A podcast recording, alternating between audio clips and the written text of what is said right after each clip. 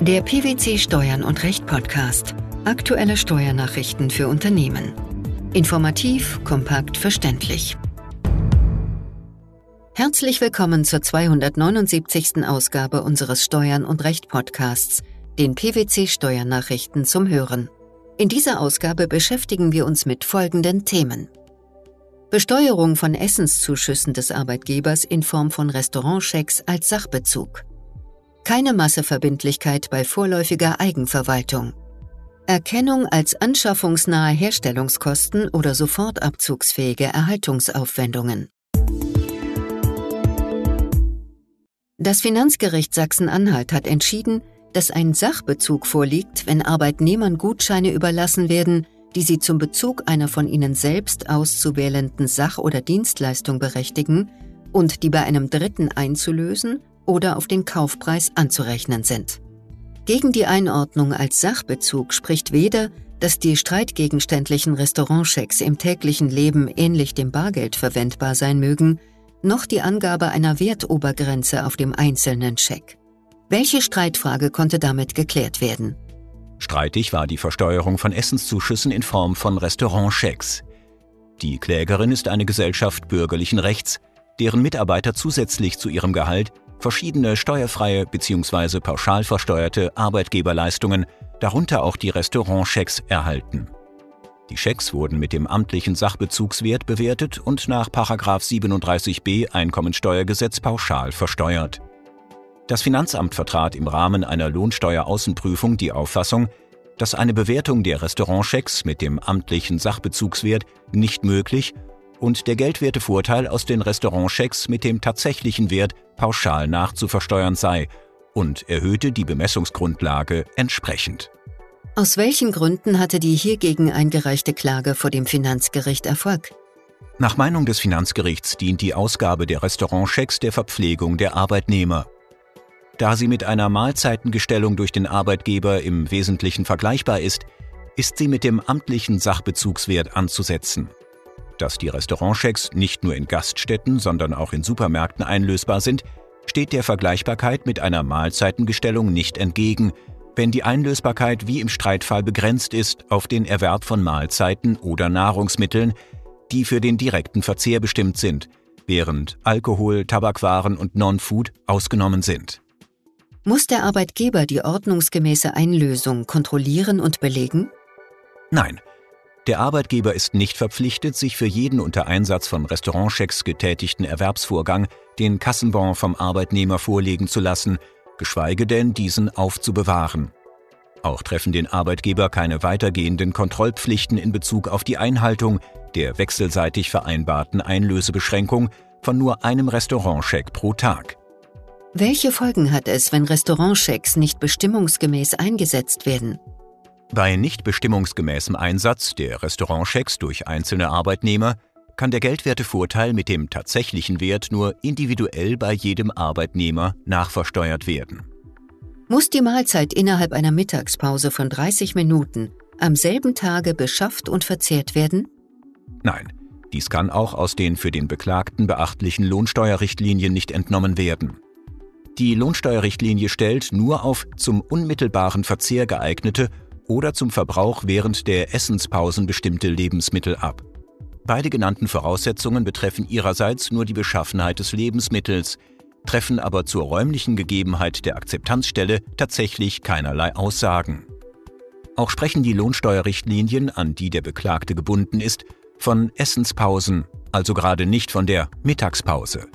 Deshalb liegt ein den Fällen der üblichen Mitarbeiterverpflegung vergleichbarer Fall auch insbesondere in den Fällen vor, in denen die Restaurantchecks bei regionalen Akzeptanzpartnern eingelöst worden sind, die wegen der Entfernung zum Hauptsitz der Klägerin ohne Zweifel nicht während einer 30-minütigen Mittagspause aufgesucht werden können.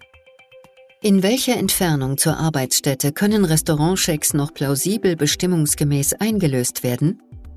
Soweit man, um den notwendigen Bezug zur Arbeitsstätte und zur Arbeitszeit herzustellen, überhaupt eine bestimmte räumliche Entfernung zur Arbeitsstätte fordert, kann allenfalls der wesentlich weitere Radius maßgeblich sein, den die Rechtsprechung des Bundesfinanzhofs zur sogenannten doppelten Haushaltsführung zulässt. Wenn danach Fahrzeiten von täglich etwa einer Stunde einfache Strecke für den Weg zwischen Wohnung und Arbeitsstätte von einer Vielzahl von Arbeitnehmern auf sich genommen werden und deshalb dem einzelnen Arbeitnehmer zumutbar sind, kann im Umkehrschluss der Erwerb von Mahlzeiten oder Nahrungsmitteln in einem solchen räumlichen Radius für sich allein nicht schon den Verdacht begründen, dass dem Erwerb ein rein privater Anlass zugrunde gelegt hätte. Der Umsatzsteueranspruch für einen Besteuerungszeitraum, in dem ein Unternehmer einem Eröffnungsverfahren mit vorläufiger Eigenverwaltung unterliegt, ist weder nach 55 Absatz 2 noch nach 55 Absatz 4 Insolvenzordnung eine Masseverbindlichkeit. Auch eine analoge Anwendung dieser Vorschriften kommt nicht in Betracht. Dies hat der Bundesfinanzhof im Anschluss an die Rechtsprechung des Bundesgerichtshofs entschieden. Wie stellte sich der zugrunde liegende Sachverhalt dar? Der Kläger ist Insolvenzverwalter im Insolvenzverfahren einer GmbH. Die GmbH hatte als Insolvenzschuldner die Eröffnung des Insolvenzverfahrens in Eigenverwaltung gemäß Insolvenzordnung beantragt. Das zuständige Amtsgericht bestellte den Kläger mit Beschluss vom selben Tag zum vorläufigen Sachwalter. Nachdem über das Vermögen der GmbH das Insolvenzverfahren in Eigenverwaltung eröffnet worden war, wurde wiederum der Kläger zum Sachwalter bestellt. Noch im vorläufigen Insolvenzverfahren hatte der Kläger Umsatzsteuerzahlungen der GmbH angefochten, die vom Finanzamt daraufhin erstattet wurden. Diese Umsatzsteueransprüche setzte das Finanzamt daraufhin als Masseverbindlichkeit fest. Zugleich meldete es die streitgegenständliche Forderung auch als Insolvenzforderung an, da es sich über deren insolvenzrechtliche Qualifizierung nicht sicher war. Die vom Kläger vertretene Auffassung, dass es sich nicht um Masseverbindlichkeiten handle, blieb im Einspruchsverfahren ohne Erfolg. Der hiergegen gerichteten Klage gab das Finanzgericht Münster unter Berücksichtigung des Urteils des Bundesgerichtshofs vom 22. November 2018 jedoch statt. Der Bundesfinanzhof schloss sich der Entscheidung der Vorinstanz an und wies die Revision des Finanzamts als unbegründet zurück. Welche Gründe führten die BFH-Richter für ihre Entscheidung an? Nach Auffassung des Senats hat das Finanzgericht zutreffend entschieden, dass der Umsatzsteueranspruch für einen Voranmeldungs- oder Besteuerungszeitraum, in dem der Unternehmer einem Eröffnungsverfahren mit vorläufiger Eigenverwaltung nach Insolvenzordnung unterliegt, weder nach 55 Absatz 2 noch nach 55 Absatz 4 Insolvenzordnung eine Masseverbindlichkeit ist. Auch eine analoge Anwendung dieser Vorschriften komme nicht in Betracht. Warum liegen laut BfH keine Masseverbindlichkeiten nach 55 Absätze 2 und 4 Insolvenzordnung vor? Nach 55 Absatz 2 Satz 1 Insolvenzordnung gelten Verbindlichkeiten, die von einem vorläufigen Insolvenzverwalter begründet worden sind, auf den die Verfügungsbefugnis über das Vermögen des Schuldners übergegangen ist, nach der Eröffnung des Verfahrens als Masseverbindlichkeiten. Gleiches gilt gemäß 55 Absatz 4 Insolvenzordnung für die Verbindlichkeiten des Insolvenzschuldners aus dem Steuerschuldverhältnis, die von einem vorläufigen Insolvenzverwalter oder vom Schuldner mit Zustimmung eines vorläufigen Insolvenzverwalters begründet worden sind. Für eine unmittelbare Anwendung der genannten Paragraphen fehlt es nach Aussage der BFH-Richter im Streitfall bereits an der Grundvoraussetzung der Bestellung eines vorläufigen Insolvenzverwalters. Wie beurteilen die obersten Finanzrichter abschließend die Rechtslage? Weder 55 Absatz 2 noch 55 Absatz 4 Insolvenzordnung sind auf ein Eröffnungsverfahren mit vorläufiger Eigenverwaltung nach 270a Insolvenzordnung analog anzuwenden. Der Bundesfinanzhof schließt sich dabei dem vom Finanzamt angegriffenen Urteil des Bundesgerichtshofs an. Die auf vorläufige Insolvenzverwalter beschränkte Anwendung von 55 Absatz 4 Insolvenzordnung unter Ausschluss der vorläufigen Eigenverwaltung führt entgegen der Auffassung des Finanzamts auch nicht zum Vorliegen einer Beihilfe im Sinne des Unionsrechts. Bei der Prüfung, ob die Aufwendungen für Instandsetzungs- und Modernisierungsaufwendungen zu anschaffungsnahen Herstellungskosten im Sinne des Einkommensteuergesetzes führen, ist bei einem aus mehreren Einheiten bestehenden Gebäude dann auf das Gebäude insgesamt abzustellen, wenn das Gesamtgebäude nicht in unterschiedlicher Weise genutzt wird und somit nicht in verschiedene Wirtschaftsgüter aufzuteilen ist. Dies hat das Finanzgericht Nürnberg in einem aktuellen Urteil entschieden. Wie stellte sich der zugrunde liegende Streitfall dar? Im Streitfall ging es um die Frage, ob Aufwendungen für Renovierungs- und Instandhaltungsarbeiten bei einer erworbenen Immobilie anschaffungsnahe Herstellungskosten im Sinne des Paragraphen 6 Absatz 1 Nummer 1a Einkommensteuergesetz oder sofort abzugsfähige Erhaltungsaufwendungen sind. Der Kläger erwarb mit notariellem Kaufvertrag vom 19. April 2013 ein Grundstück, das mit einem Haus bebaut ist, das aus einem Haupt- und einem Nebenhaus besteht. Bei dem Nebenhaus handelt es sich um einen später erfolgten Anbau. Im Anschluss an die Durchführung einiger Renovierungs- und Instandhaltungsarbeiten vermietete der Kläger die Wohnungen im Haupthaus zu Wohnzwecken. Hinsichtlich des Nebenhauses versuchte er zunächst ein neues Mietverhältnis mit gewerblicher Nutzung abzuschließen. Der Kläger beauftragte ein Immobilienunternehmen damit, für die Praxis bzw. Gewerberäume in der rechten Haushälfte einen Mietvertrag zu vermitteln. Da eine Vermietung nicht gelang, baute der Kläger die früheren Praxisräume in eine Wohnung über zwei Etagen um. Diese Wohnung vermietete er. In ihrer Einkommensteuererklärung erklärten die Kläger, den in den Jahren 2013 und 2014 gezahlten Instandsetzungs- und Modernisierungsaufwand jeweils als sofort und voll abzuziehenden Erhaltungsaufwand. Das Finanzamt vertrat hingegen die Auffassung, dass die hinsichtlich der nachträglichen Herstellungskosten auf das Gesamtgebäude zu beziehende 15%-Grenze überschritten sei und die Bauaufwendungen als anschaffungsnahe Herstellungskosten im Sinne von 6 Absatz 1 Nummer 1a Einkommensteuergesetz zu qualifizieren seien.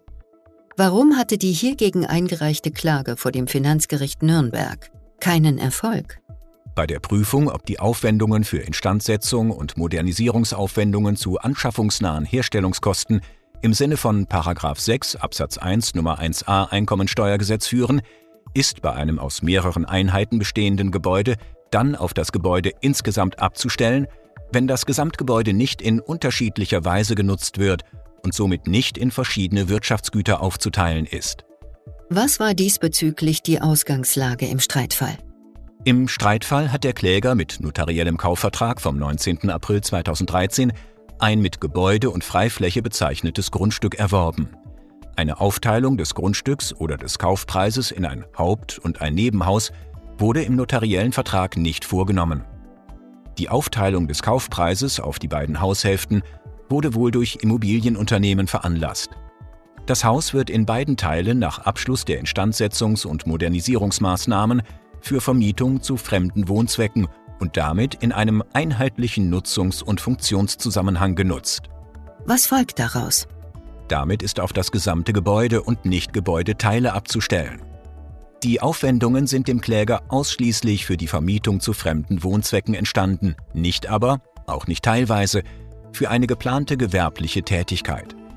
Es kommt nicht auf die frühere Nutzung durch den Veräußerer oder die ursprünglich vom Kläger beabsichtigte Nutzung der ehemaligen Praxisräume zu fremdbetrieblichen Zwecken an, sondern entscheidend ist, dass nach der Änderung der Zweckbestimmung für das Nebenhaus alle Gebäudeteile zur Wohnvermietung genutzt werden und der Steuerpflichtige tatsächlich nie eine gewerbliche Vermietung oder gewerbliche Nutzung vorgenommen hat. Die Besteuerung von Essenszuschüssen des Arbeitgebers in Form von Restaurantchecks als Sachbezug, keine Masseverbindlichkeit bei vorläufiger Eigenverwaltung sowie die Erkennung als anschaffungsnahe Herstellungskosten oder sofort abzugsfähige Erhaltungsaufwendungen. Das waren die Themen der 279. Ausgabe unseres Steuern und Recht Podcasts, den PwC Steuernachrichten zum Hören. Wir freuen uns, dass Sie dabei waren und hoffen, dass Sie auch das nächste Mal wieder in die PwC Steuernachrichten reinhören. Steuerliche Beiträge zum Nachlesen finden Sie in der Zwischenzeit unter blogs.pwc.de slash steuern und recht.